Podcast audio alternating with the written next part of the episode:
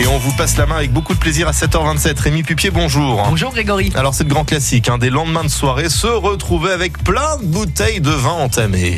Un fond de pinard et ça repart. Et bah oui, je vous propose trois idées pour recycler les restes de vin. On peut même dire quatre, hein, bien sûr. On peut euh, mettre euh, dans son vinaigrier si on a la chance d'avoir une mère. Euh, mais en, en tout cas, c'est le grand classique des lendemains de soirée. Se retrouver avec plein de bouteilles de vin entamées, fini il faut plus les vider dans l'évier. Voici trois astuces piquer des verres pour écluser, mélanger ou sublimer vos restes de vin. Alors bien sûr, il y a la poire au vin. Vous mettez 70, 70 centilitres de vin rouge, une cuillère à soupe de sucre, un bâton de cannelle, la girofle, la bagnane et vous allez faire rougir vos fruits euh, et vos poires. Et puis et puis il y a peut-être d'autres idées. Et puis, et puis, bah oui, parce que le vin, Rémi, on peut le recycler froid comme chaud.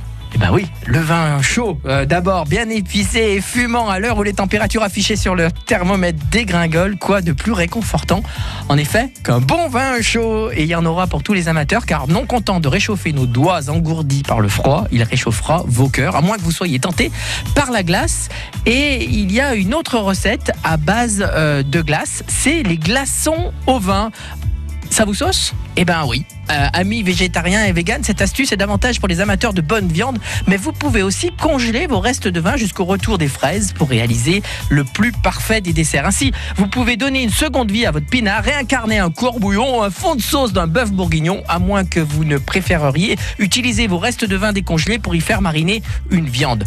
Auquel cas, rehaussez-la de quelques oignons, de gousses d'ail et de branches de thym frais. Vos glaçons vous serviront ainsi à déglacer une viande en entrée ou une composition d'innombrables recettes qui accueillent deux ou trois rasades de votre jaja pour attendrir les viandes les plus coriaces. Allez, on peut se le dire, une bonne daube, ça n'a que ça que de vrai, comme ils disent. Allez, n'oubliez pas, l'abus d'alcool est dangereux pour la santé, à consommer avec modération, mais régalez-vous. Mais oui, un petit verre de temps en temps, ça fait quand même du bien. Merci Rémi et rendez-vous euh, demain. Johan Kerpédon, on vous retrouvera ce soir bien sûr entre 16h et 18h30 avec de l'évasion au programme. Oui, bonjour Grégory. Bonjour. On va prendre le large effectivement tout à l'heure dans le Culture Club avec le spectacle Naufragé. Tout un programme, c'est gay.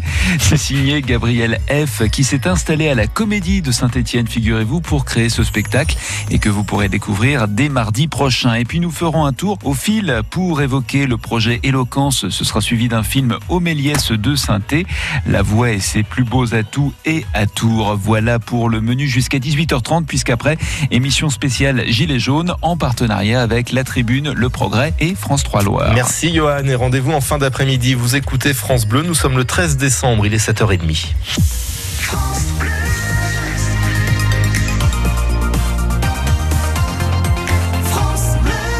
journal avec vous, Jeanne-Marie Marco. Et pour commencer, une info de dernière minute, un gilet jaune tué cette nuit à Avignon. Oui, il a été percuté cette nuit par un poids lourd à un rond-point près d'une sortie d'autoroute à Avignon, donc euh, dans le Vaucluse, annonce le parquet. Le conducteur du camion a été placé en garde à vue. Le gilet jaune avait à peine 23 ans. Plusieurs événements reportés après la fusillade de Strasbourg. Oui, parce que les préfectures, dont les nôtres, veulent